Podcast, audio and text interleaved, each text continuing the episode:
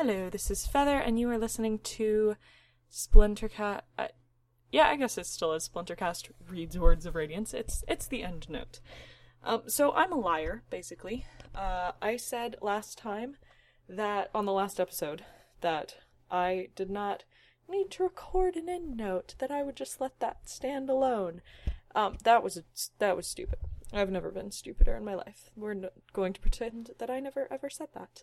Because, okay, basically, I was mopey and, like, I didn't talk about anything other than part 5 and, like, one part of part 5 in particular.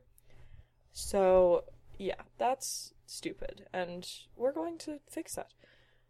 Especially because things have happened since then. Wah. Yeah, things have happened. It has been about a week since I actually recorded that last um, episode. And Words of Radiance is out now. It is now, um, it's March 5th when I'm recording this right now. It's been about a week since I recorded the last one. I went to the midnight release and met people, and it was cool. And I met Brandon and got to talk to Peter, and uh, I actually showed him a, a couple of the um, scenes early that were recorded, so that was fun. But I'm not going to talk about that here. I'm going to talk about the book. But so, like, I after discussing with people and talking to Brandon about things and finding out some new information that some of some of which I missed and some of which I have now been like told. I have found I've found out fun new info. Um, I do want to give like take take a moment to talk about the book as a whole because, like I said in the last one, I really just focused on one sentence from part five and somehow thought that that was going to be a sufficient end note. No. Um, I will talk about shipping, but I'm going to save that for the end so that those of you who are sick of hearing me talking about shipping can like stop afterwards. So, let's talk about uh info that I didn't catch the first time around. I'm sure this is common knowledge now, but I missed it, as I'm sure you all heard that I did not catch this in my read through. Vasher! Vasher's on Roshar. He's Zahel. Like, uh, that's been confirmed. I'm sure this is common knowledge by the time this comes out, but yeah. I just. I. That's. That's so awesome. I love Vasher. He's great. And he's training Renarin and Adolin and Kaladin, and all of my dreams are coming true. I'm sad that he doesn't have Nightblood anymore. I'm really sad that he. Like, what happened there? Are we ever going to find out? Is. I think we decided that. I think the book Nightblood, the sequel to Warbreaker, is probably going to take place on Nalthis, and it's probably going to take place before this. Because this is post Warbreaker. Pretty sure. Pretty sure I've got my chronology right. So maybe we'll get like a hint as to what happened and why Vasher is on Roshar. Um, but yeah, and after it's been like explained to you, it really is kind of obvious. But I'm not good at picking up foreshadowing hints and stuff. But yeah, the color metaphors, and he wears a rope around his waist, and he's grumpy and acts like Vasher, and uh, there someone mentions life sense. He has life sense and senses Kaladin approaching. I missed that. I, w- I want to go back and read that. Um, yeah, Vasher. I just that's so cool. Vasher is awesome. Um, I'm just so that, that's exciting. That it's awesome and exciting, and I love it. Um, so let's talk about main characters. Um, I want to briefly touch on like some of my favorite parts of ours. Oh wait, just sec. Another world hopper, Mraize. I heard people talking about this at the party. Um, Mraize is apparently a world hopper. Apparently there are stuff in his cool collection that's from other worlds, but I think he might be a Rosharan world hopper. Like I think he might be Thaylen. Because his name is supposed to be Thalen, I think. I don't know. I'll have to. I will have to pay attention to that in a reread as well. But Mraize possible world hopper. Interesting. Very interesting. What else we got? Um, so let's talk about some main characters and arcs. I'll start with Shallan because this is her book, and I'm going to avoid ship talk in these. I'm just going to focus on like the character themselves. I I don't hate her. I don't. I have been persuaded. I was in the moment at the end of the last recording, and I've had a week to kind of step back and cool off from what happened there. And I don't I don't hate Shallan. I don't trust her near Renarin anymore. So it, she's on probation at the moment. Um but she's um she had a lot of growth this book. And I like a lot of what her growth was. I think she has um I mean, we can see from her backstory sections that she has a lot of hurt. She has a lot of issues that she needs to deal with, and she has not been dealing with them in healthy ways. Uh, like repressing them and pretending they didn't exist, not healthy. Actually, I one of my friends is kind of live blogging the end of part five in the Skype window right beside this. But we were talking and um, we were ragging on Kaladin's crush on her and talking about how the way that she deals with her issues is beautiful, and we're like, Kaladin, really? No. It's kind of deeply unhealthy. You need to. No. So she's starting to. She's starting to deal with her issues. And Pattern is drawing these truths that she does not want to admit out of her. Um, and Pattern, uh, that's.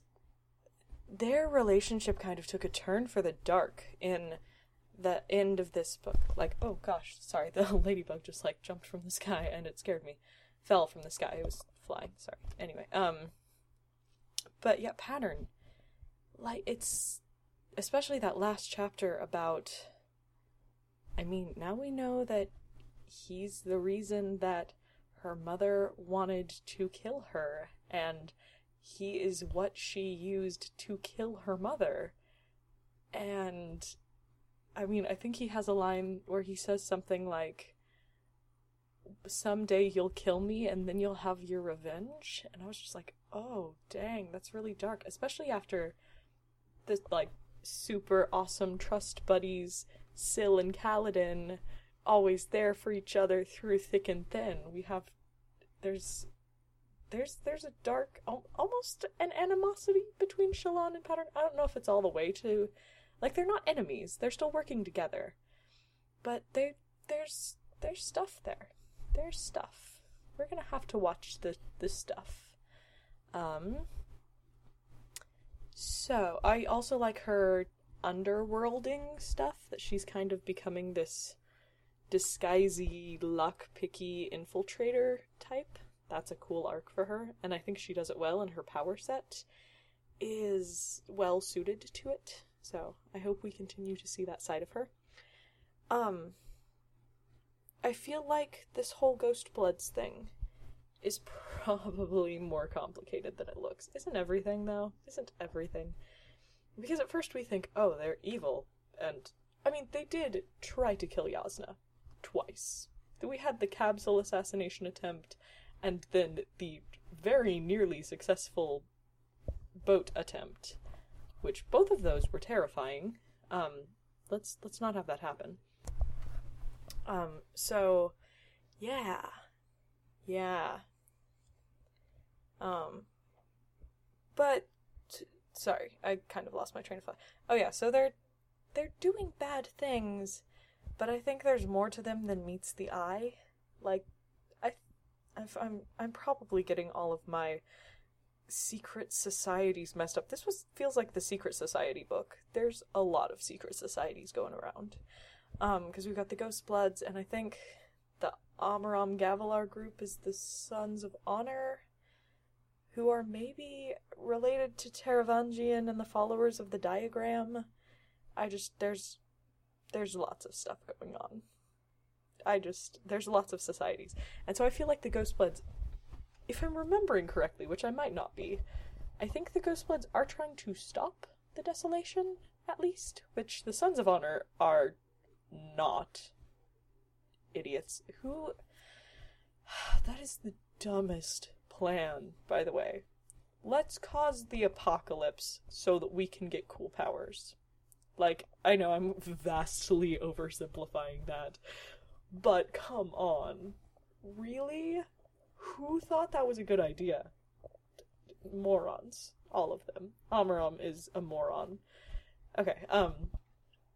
So, I think that's the gist of Shallan's personal growth arc. Um, so Kaladin had uh, somewhat of a he he did have a growth arc in this one. He uh we have a lot of his like light eyes issues coming to light and a lot of his character interaction issues being resolved. I think we had the two um the two crap what what would you call them? Confrontations that everyone was waiting for in this book were both Kaladin's. It was Kaladin Amaram and Kaladin Szeth. And uh, both of those came about in interesting ways. We actually had two Szeth showdowns. Um, and then the Amaram confrontation actually really got like teased out a lot. Um, like, because we have like, I was expecting sort of like they meet, confrontation happens, one chapter, bam, go. And then we get like fallout and stuff from it. Not so much. We got Kaladin sees Amaram for the first time at the end of part one, and then Kaladin talks to Dalinar about Amaram. I think that's in part two. I'm pretty sure that's in part, part two. We have uh, Amaram finally realizing who Kaladin is at the end of part three, and then we don't actually get the two of them talking face to face about things until part five. So that one got dragged out for a while. I was not expecting that one to be quite as spread out as it was. Um, we have Kaladin sort of facing his light eyes issues, realizing that the Kholins are cool people and they are trustworthy, and just throwing out absurdly beautiful compliments toward Renarin. If any eyes could fit in in Bridge 4, he could. Dang. Like, what? Anyway. Um, and sort of the, I love the, you know, he, even though Adolin kind of represents all of the things that he dislikes about the frivolous light eyes, he is, um, you know, they end up find coming to like care for each other and like like each other and Adolin spends time in prison for him and they're so and Dalinar trusts him and he just like learns to trust the Kholins and it's wonderful. And he's kind of like getting over his light eyes light-eyed issues so that when we get toward the end of the book, I guess, we get light-eyed Kaladin from Radiantness which I think is still going to be difficult for him. I, I don't think his light eyes issues are something that has gone away. I would be very surprised if it had, and somewhat upset because no, bad writing. Um, I don't think it would be. So I think that's something that he's going to have to continue to deal with, but the relationships that he has built through this book have helped with that a lot. I think his growth toward finding the third ideal was excellent. I love the third ideal, by the way. Like, I will protect people that I don't like if it's the right thing to do. Uh, that's an excellent message. That's an excellent lesson to learn. I love it. Um, yeah, it's it's it's great. Um, the whole Elhokar is Dalinar's Tien thing. Um, I think I, I mentioned that I was expecting um, Kaladin and Adolin to bond over the Tien thing via Renarin, not. But I, I mean, it was still great. It was still good, and they still can bond over that. That's the great thing about character relationships. You can use them more than once. Um, I hope it gets used. There's too many similarities there for it not to be used. Anyway, um, let's let's flip over to Adolin. Um, he was a lot more of a static character in this book, which is fine because like not all characters have to be dynamic. Um, I'm using like literary terms in tra- terms of like how much does this character change over the course of this novel. And Adolin does not change that much. He tends to stay the same. I think next book we're going to see a lot of growth. We saw a lot from the first. Um yeah, we saw a lot of it from the first one of him like learning to accept the codes and trusting that his father is right about them. Um so that was kind of his growth in the first one. In this one I I liked where he was at the end of the first book, so I'm fine with him staying static. That's good. You could if you're a good person and a good character, you don't need to change. So he's a lot more static. Um, we do have this new uh, betrothal to Shallan, which was interesting. We do see him like kind of trying to amend his ways with the ladies, um, because he's bad at girls. Adolin, what a dork. Um, and I do think that Adolin's going to need some more growth come book three because things have changed again, and he is he's going to need to grow. Uh, the Sadeas thing. Um, I still think that was a bad idea. I I'm very satisfied that it happened and Sadeas needed to be put down. But the way it was written and the way that Adolin immediately reacted to it with like guilt and shame and I need to hide this, that's bad. It, that's the hallmark of you have just made a bad decision. And I'm worried about Adolin. I'm also a little worried that he's going to get some insecurity because suddenly all of the important people in his life are radiants. Um, his captain of the bodyguards are radiant, his dad's a radiant, his brother's a radiant, his fiance's a radiant, and if Jasnah ever shows back up, uh, his cousin will be a radiant too. That's that can be very fun. And I feel like that that's maybe something he needs to grow into. Um, I don't know. I actually don't know that I really have opinions on whether I want Adolin to become a Radiant or not. I could see it going either way. I could see interesting plot developments with it going either way. So I'll just leave that up in the air. Not really gonna push or pull for either side on that one. Yeah. Um so let's see. Who else? Dalinar, also more of a static character in this one. Uh, we also stayed kind of out of his point of view a little more. We got less Dalinar in this book, which, again, Dalinar had an excellent growth arc in the first one. He was in a very good position for this book, and so getting. It's kind of nice almost having static characters after their dynamic growth arcs. It's nice to see, you know, they've they pushed so hard in the first book to become a better person and like this character development they went through so much for it. It's nice to see them just kind of like being able to ride on it and i don't know like sort of coast on like yes you made it to the top of this characterization mountain. You get some awesomeness of just you being cool with it.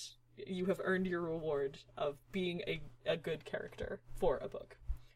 And i think again um dalinar's uh growth is probably going to pick up a little more. Um, he's going to get some more growth arc in the third one, possibly now that he's kind of the leader of the Radiants. I mean, once you bond the Stormfather, that's kind of a big deal.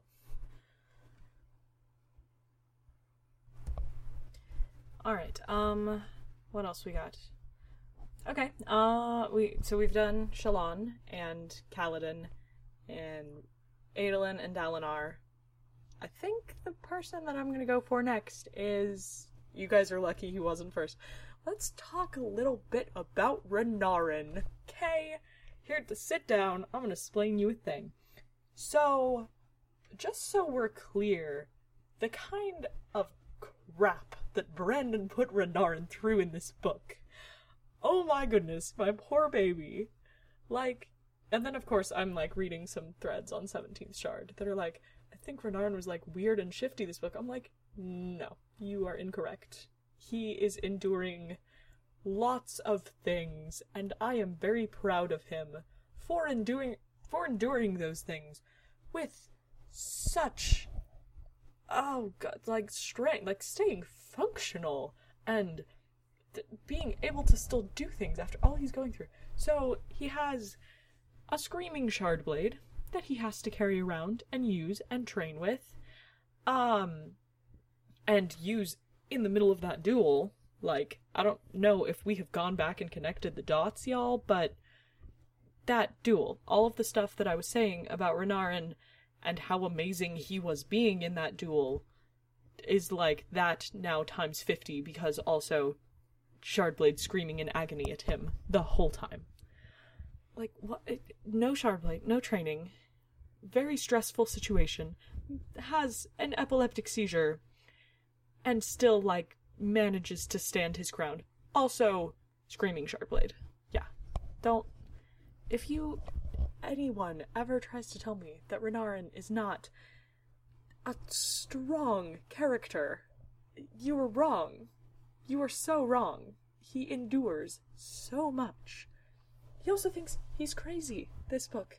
He thinks he's losing his mind because of this shard blade, and because he's seeing the future, which is explicitly taboo in, Vor- in Vorinism. He thinks he's you know, been cursed with this blasphemous gift.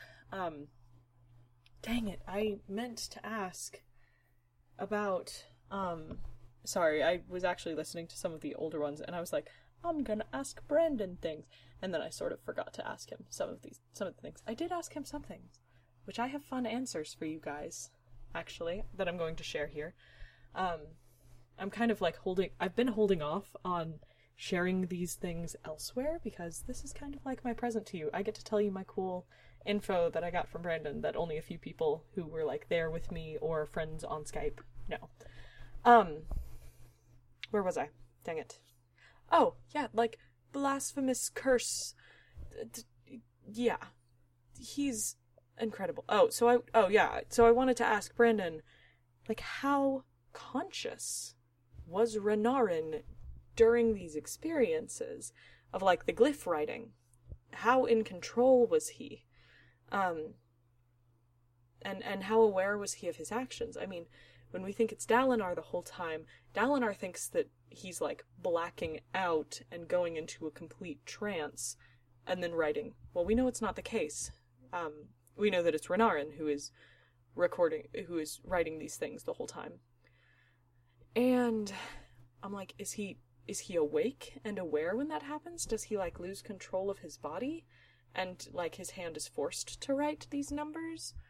I, I don't know. I want to know. Darling, are you okay? Like, I don't feel like that would be something that he would choose to do willingly. Like, just because he had the vision, he would, um, like, just because he's having a vision, he wouldn't choose to write it down. That's, that, that's not something that any Vorin man would think, oh, I need to immediately write cryptic glyphs everywhere for it. So I feel like there was some loss of control there. So was he awake through it?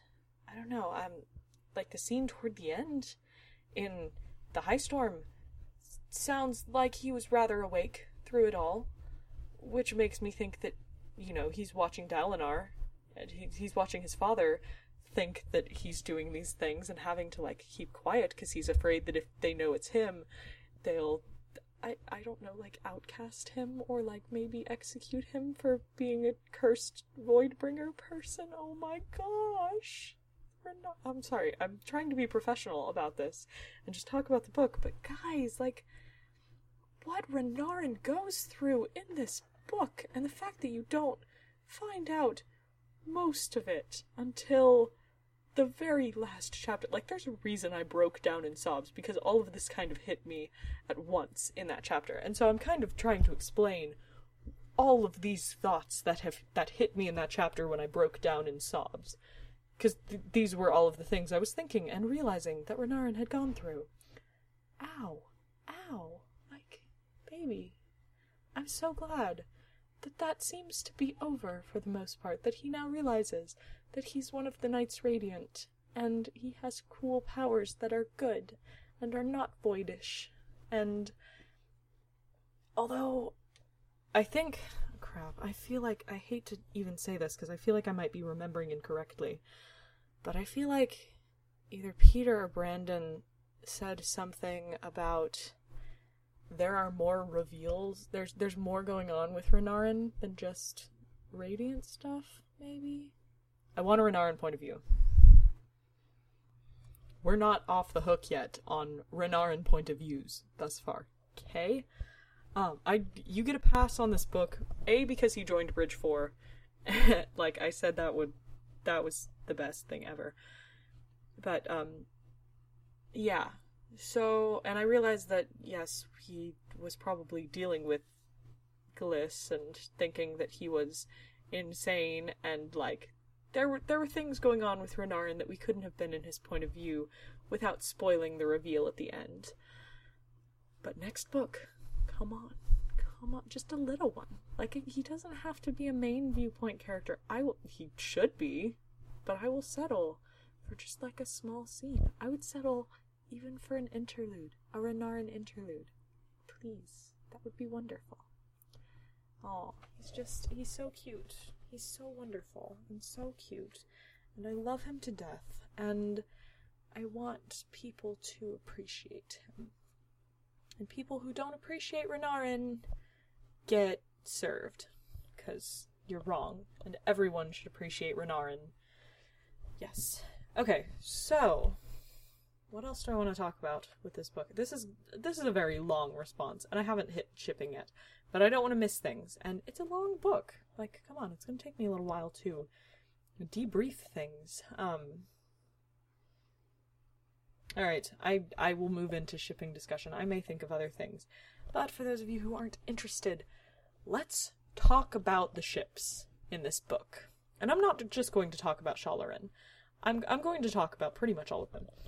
Um, I do want to talk a little bit more clearly first about um uh what was so painful to me about the Shalloran thing. See, because the thing was, lots of ships got teased in this book. Like, if you're not a shipper, you probably don't pick up on things. But there were a lot of ship teases. Um, and so as I'm reading this book, because I'm so aware of like what are the different factions and who's shipping who and like what are the kinds of phrases that can be interpreted as like ship fodder, um, I'm kind of picking up on lots of these. So, you know, I I I feel like I'm watching Brandon come to all of these different shipping camps and like giving out brownies and like, hey, Shazna shippers, you can have some Shallan describing Jasnah as divine and how beautiful and attractive and wonderful she is, which, yes, the, Sh- the Shazna shippers were very appreciative of those first few chapters. Less appreciative of chapter 7, but hey, she comes back. It's all good. And actually, since I'm talking about Shazna, that actually clears up most of my issues with the Shazna ship. Like, I'm probably not a Shazna shipper, but it used to be like the ship made me really uncomfortable. Mostly because um, the maturity difference between the two of them got me quite a bit. Um, and the mentor student relationship, I was like, uh, I don't want to see a relationship between a mentor student figure. Which those have kind of changed. Those issues are, I would say they're they're kind of gone the way that I'm seeing it. Um, and I actually did have Gavin I I I had um here sit down and um like talk to me about Shazna. I was like, I don't want to hate your ship, so please explain it to me. And actually, it was that Z kind of sees the Shazna ship from Jasnah's perspective. Z um uh, identifies greatly with Jasnah, um, whereas I was seeing it from Shallan's perspective because I identify a lot more. I identified a lot more with Shallan. So I was seeing it from her perspective. So we were kind of coming at it from two different angles, and hearing here explain it, um, that helped a lot. And so yeah, the maturity issue. I, I called it an age gap, but it was it was a maturity issue. Shallan was a lot more immature in book one. She has grown up a lot since the last time she saw Jasnah. She's a much stronger leader capable person. Also, they're both radiance right now, um, which kind of makes them equal. Um, another one of my friends said that they probably won't completely lose their mentor student dynamic, but this is more like, you know, and I almost feel like it's going to be less of like a professor and an undergrad, which would be, yeah, let's not go there, and more like grad student teaching assistant, sort of like much closer um, than we would have had before. Much closer in like rank and role, and there's not as much of a power dynamic there. So, yeah, my Shazna issues are kind of resolved. That's good. I don't like disliking ships. There are some ships that I dislike, but I don't like disliking ships. I want everyone to be happy, and I want to be able to appreciate, like, be able to say that, okay, that's not my cup of tea, but I will read your thing and and enjoy it for you on on like your behalf. I will enjoy that my friends are enjoying things. So, Shazna shippers, they got their brownie. Then, of course, the Shadowlin shippers. Well then, like you guys don't even ever I don't even know were there a bunch of did we really have a Shadowlin following? Was that a ship that had things? Well, I I wasn't like very good friends with any of them if they were, but you know what? Like you guys cannot complain about anything. Y'all got the best ship in the house. Almost. Which you know what, I'm semi okay with it, despite the fact that it's incompatible with one of my ships, but we'll get we'll get there eventually. You know, they got a lot of cutes. I was kind of expecting things to not work super well between them, or if they did work, that it was going to take a while, and they kind of just sort of hit it off. And she's like, "He's so handsome, and I'm going to draw his face." Sigh, and we're going to text via spanreed and go out for wine and have cutes, and there there are lots of cutes.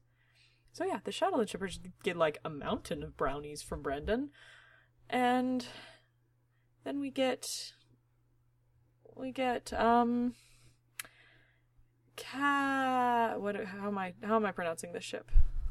Oh, just a sec. Audacity's frozen. Ugh, I thought we were past that, but we're not. Anyway, um, back. Uh. Oh, yeah. Uh, how am I saying? Shaladin. Shaladin. This is probably the one ship that I actively dislike. And part of it is just because it feels cliche. Like, main male lead plus main female lead. Um. Uh, and there's sort of like he has light eyes issues. And. Uh, I just. No, why are we doing this? It's.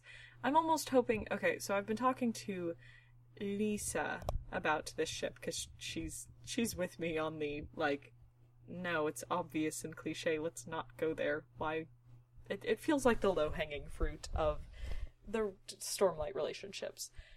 And i'm almost hoping like we're getting this early in book two so that we can see okay no wait that's a bad idea and we're not going to do that and not go for the obvious.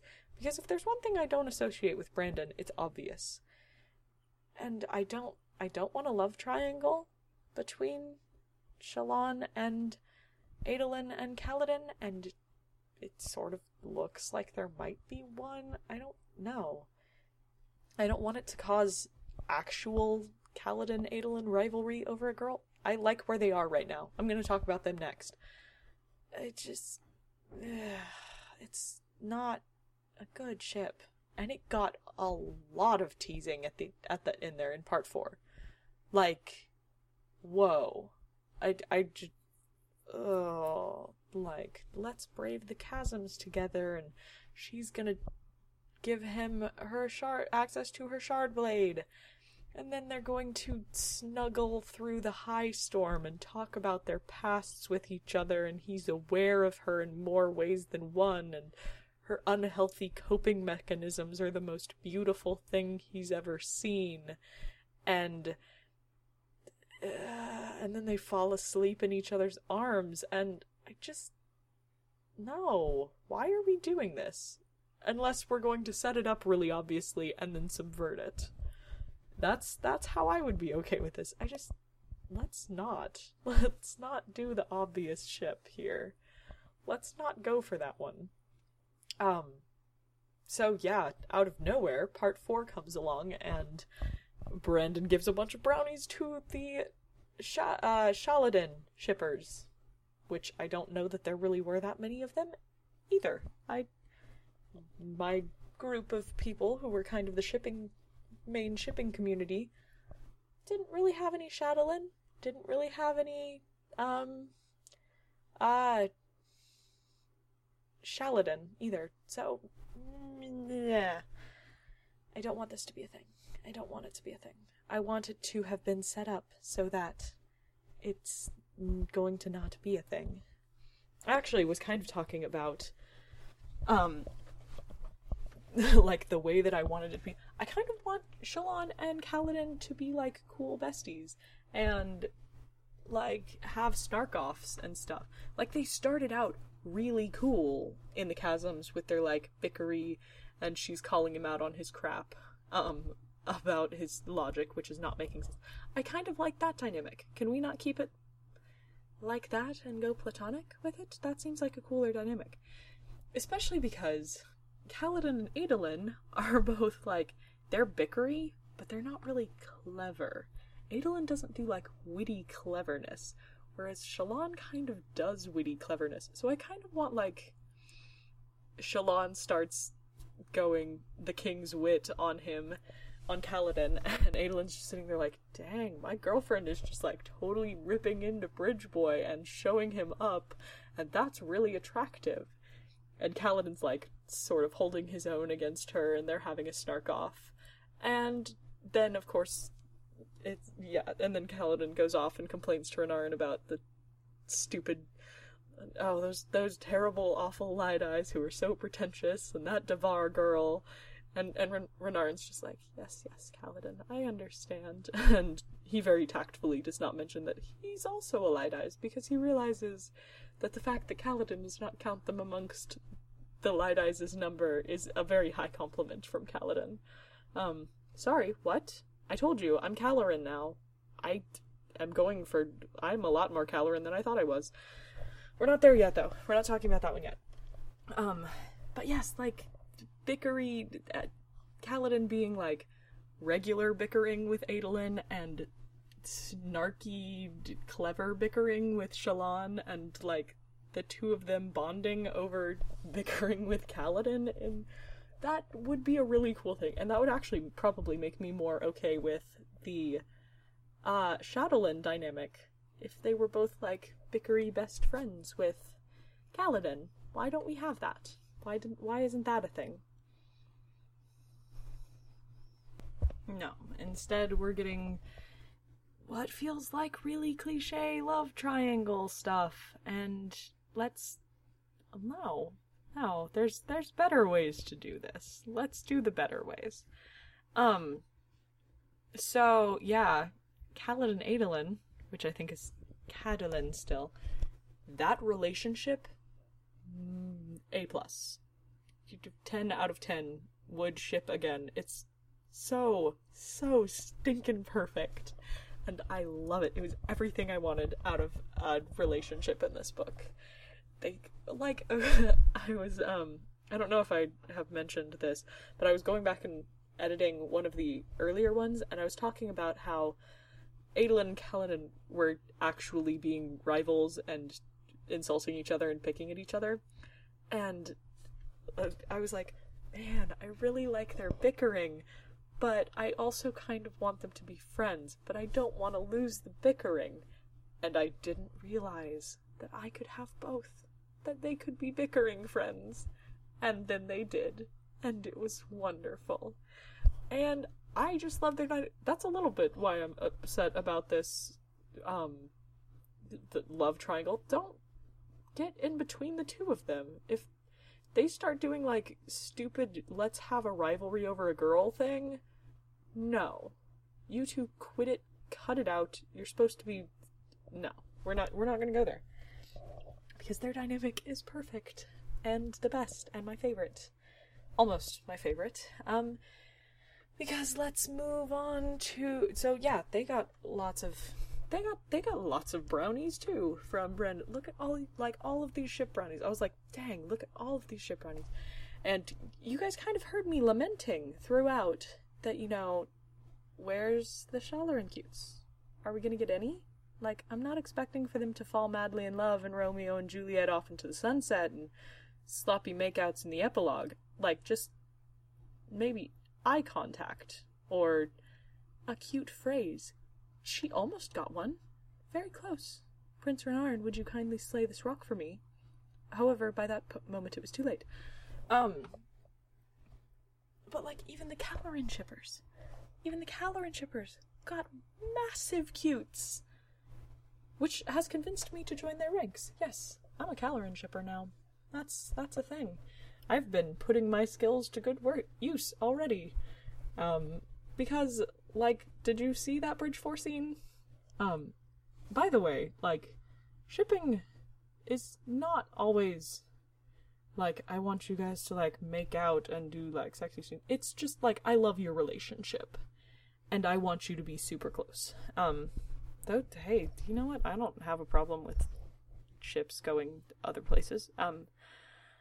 Anyway, um, uh. Sorry, I'm I'm watching Lisa live vlog, part five over here, and she's worried about Renarin not having spectacles, and I'm amused. Sorry, Lisa, if you're listening to this, I was recording while you were live vlogging at me, but sorry. Um, I was talking about Caloran, so um, so yeah, back to Caloran. Like that scene was super cute. Super cute with the whole if any light eyes could fit in here, he could and Kaladin understanding what his condition means and like how it works and like originally thinking that he was going to be a headache but seeing that he's really earnest and sweet and a hard work like that's what I want out of a ship. I want someone to appreciate Renarin and to think he's wonderful. And you know what Kaladin did? So, yeah, I'm going to join that ship because, hey, people in canon appreciating Renar. Oh, she just typed, oh my god, Feather, I'm so sorry. Just a sec, I'm gonna pause real quick and talk to her. Okay, I'm back. Um, this is a very long recording. It's it's about 40 minutes long. 42, and there isn't silence because I'm just talking the whole time. Um, yes, I am back. Um, but yeah, the fact that Lisa, for whom uh, Shalaran is very close to a no TP, like the ship itself actually makes her, yeah, she really doesn't like it. The fact that she was offering her condolences to me over it, you know it's bad. And it was. It was bad. I'm I'm not quite there yet. I think I was still talking about uh who was I talking about? Oh, yeah, Caloran. That was yeah, it was wonderful. The Caloran scene was beautiful, and I have no problem pledging allegiance to a ship where Renarin is going to be appreciated and taken care of by people who really do seem to care about him. I haven't the slightest problem with that, and I'm not going to be ashamed of it. Because Kaladin got it right, and Shallan got it wrong. So yeah, here we come to the end. All of these other ships have gotten their nice, wonderful shipping cute brownies from from Brandon. And, you know, you guys heard me. I was wondering, where's the Shalaran cutes? Are there going to be Shalaran cutes? And here we go. I'm like, oh, it's part five, the climax. They're both going to be in distress and peril, and they're going off together to do awesome adventures, and he's going to be worth, like, he's going to do awesome things and show her how valuable she he is, and she's going to be like, whoa, I never expected Renarin to be able to help out, and like, I was really, really excited. And I feel like after watching everybody else in the line get brownies, Brandon comes up to me at the end and I like hold out my hand, okay, I'm ready for like just even one little cute. And I got stabbed in the face instead. And it hurt a lot. Like I'd said that before, but it, it was painful. And not in a good way. It was a bad painful um uh you know there's a part of me that's like mad at Shallan for not being who I thought she was in relation to him. You know, that's the thing about speculative ships is you know, I was kind of playing matchmaker here. I was looking at the two of them separately and thinking you two would go well together. And I still do think that they could have gone well together. They may still. Well, we'll get to that in a little bit. But you know, so in in a little bit I'm mad at her for not acting the way I was expecting her to. Um, and not like being the person I needed her to be for him. But I'm also a little upset with myself, you know?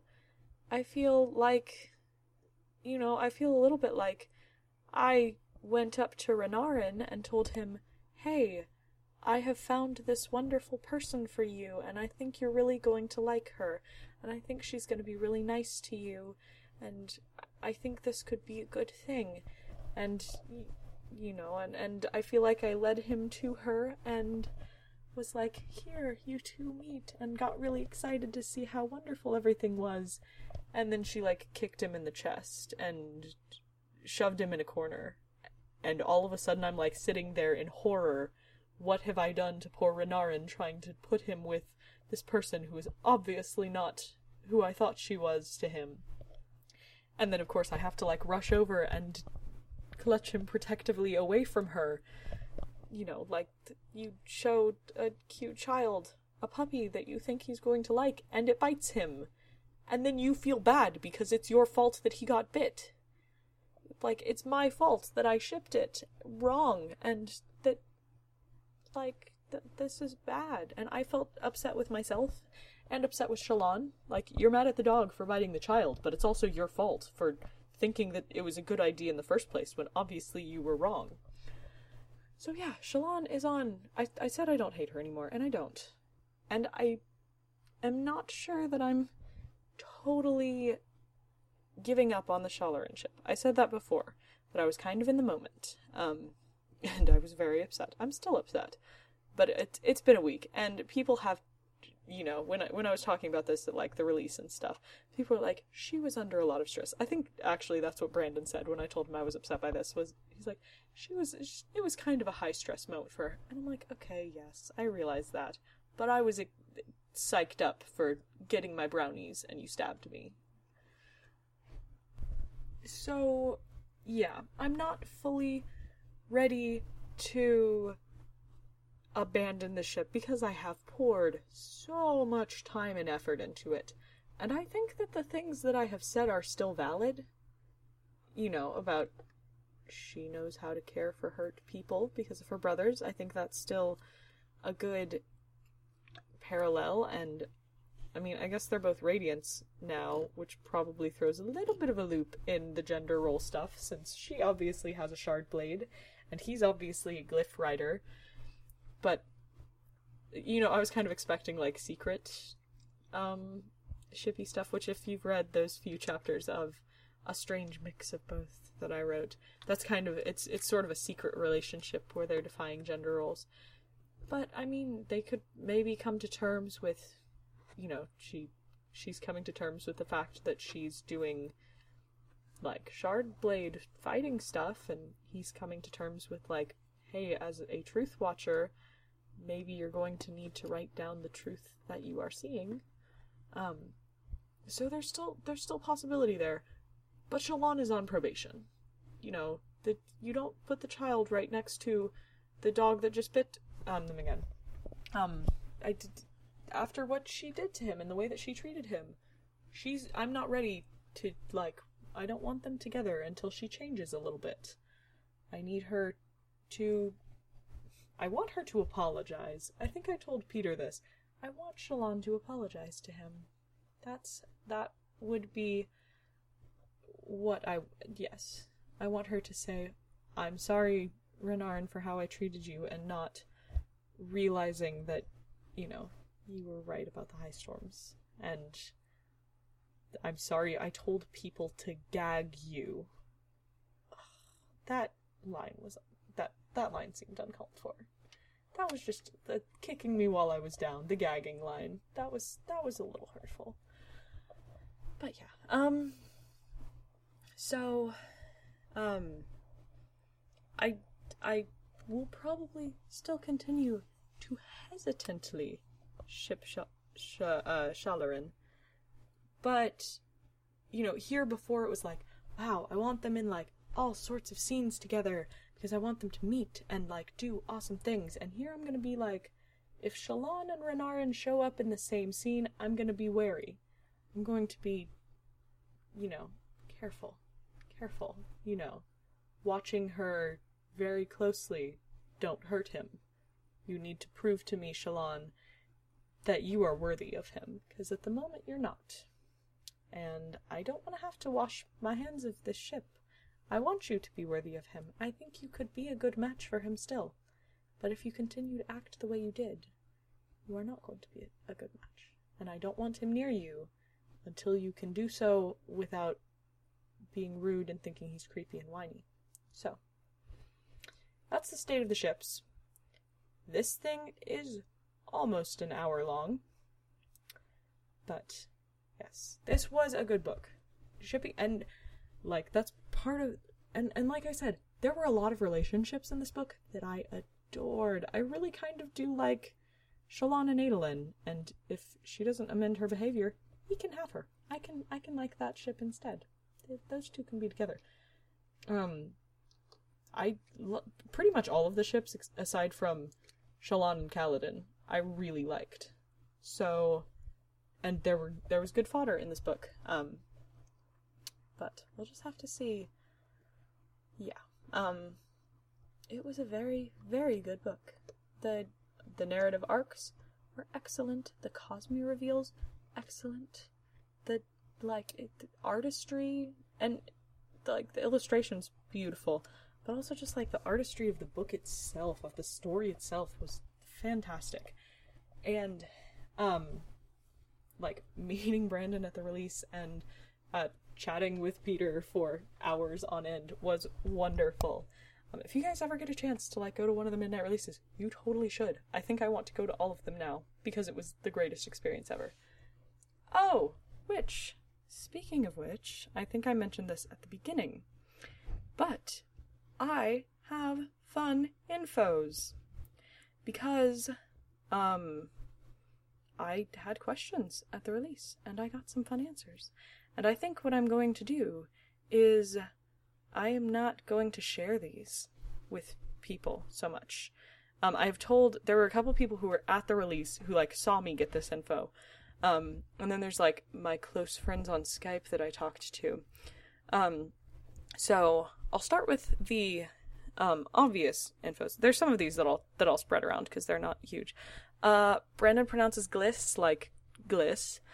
Um, uh, I asked about Renarin's hair for our fan artists.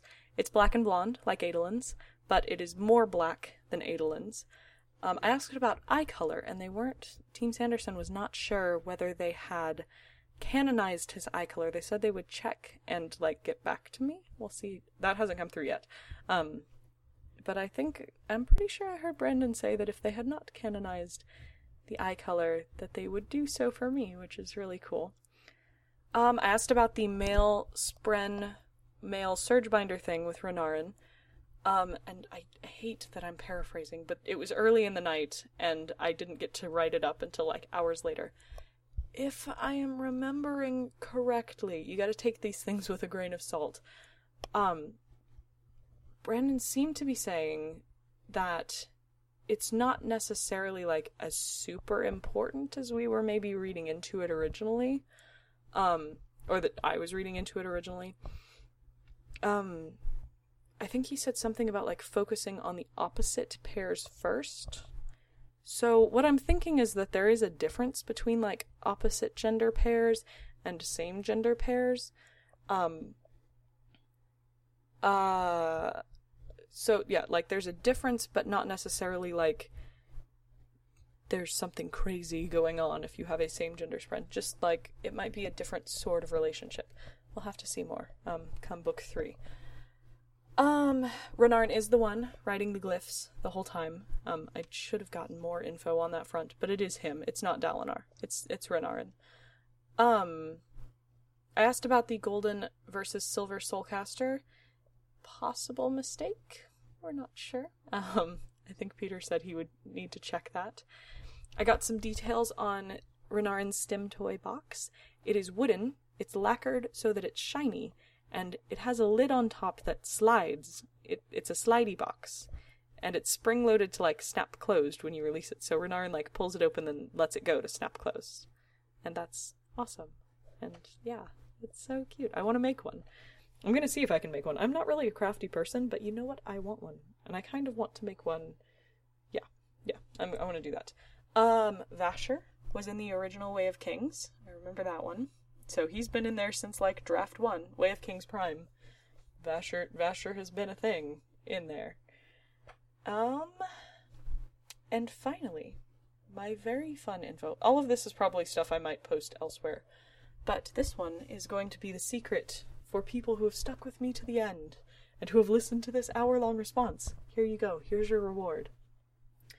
So, talking trying to decide what I wanted to have Brandon write in my my book, what I wanted to ask for.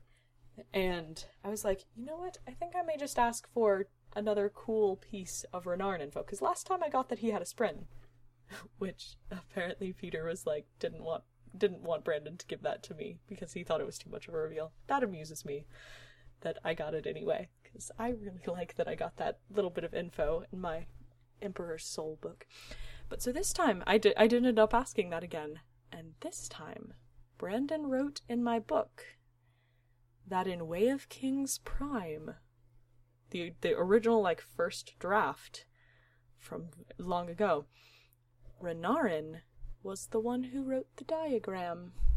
Not Taravangian, it was Renarin. And that's a cool bit of info. I'm glad that it changed. Um I I'm a little I didn't ask like further details, but I like does that mean Renarin was the one who was doing the Taravangian thing about let's control the world? Like that would be bad. I I'm guessing if so, then Renarin's character has changed a lot, because I cannot see the current Renarin doing Taravangian things. That's distressing. Um, I'm also glad that it has changed with because the the autistic savant is kind of a really cliche uh, sort of trope, and it's a little bit problematic too. So I'm glad that that has changed. Um, but I do think it's cool that like in some universe, Renarin had this like moment of crazy diagram brilliance, which is interesting. Anyway, hold up, it's freezing again. Anyway, um, so I think that's all I needed to tell you guys. Um, this is a good book. This is a very good book. I know I say I, I keep saying that, but that's that's how I feel like I need to end. I need to remind you guys that it's a good book. Though if you're here, you probably already know that. Um, yeah, it was excellent. And yeah, that's your reward for sticking with me through it all. Cool info. Which I suppose that once this goes to air, you guys can spread that around if you want, or it can just be like secret cool thing for people who listen. You know, don't have to I, I suppose we probably should tell the rest of them, but why not? They're not as cool as we are. You guys stayed with me through it all. You listened to this hour long response. Goodness, look at that. Alright. Um so yeah. Uh I am going to go ahead I this definitely will be the last one. Um I may see about like if the other admins end up doing a reaction thing, I may try to join in on, on their group. But for one on one, like the Splintercast reads thing, this is this is going to be the last one. I swear at this time. I actually mean it. Um, so, yep.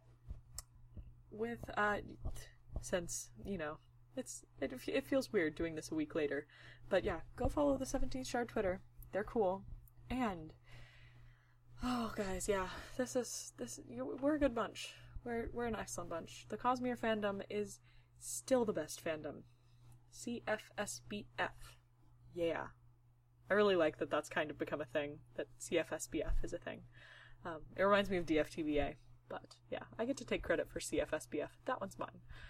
Um, but yeah, you're a cool bunch. all of you guys who stayed with me to the end, even through my mopiness at the end of the last one. I'm sorry you guys had to hear that, but um, yep. Let's let's go sign this off. I just passed the one hour mark, so without further ado, and for the actual final time, for real, this is Feather signing off.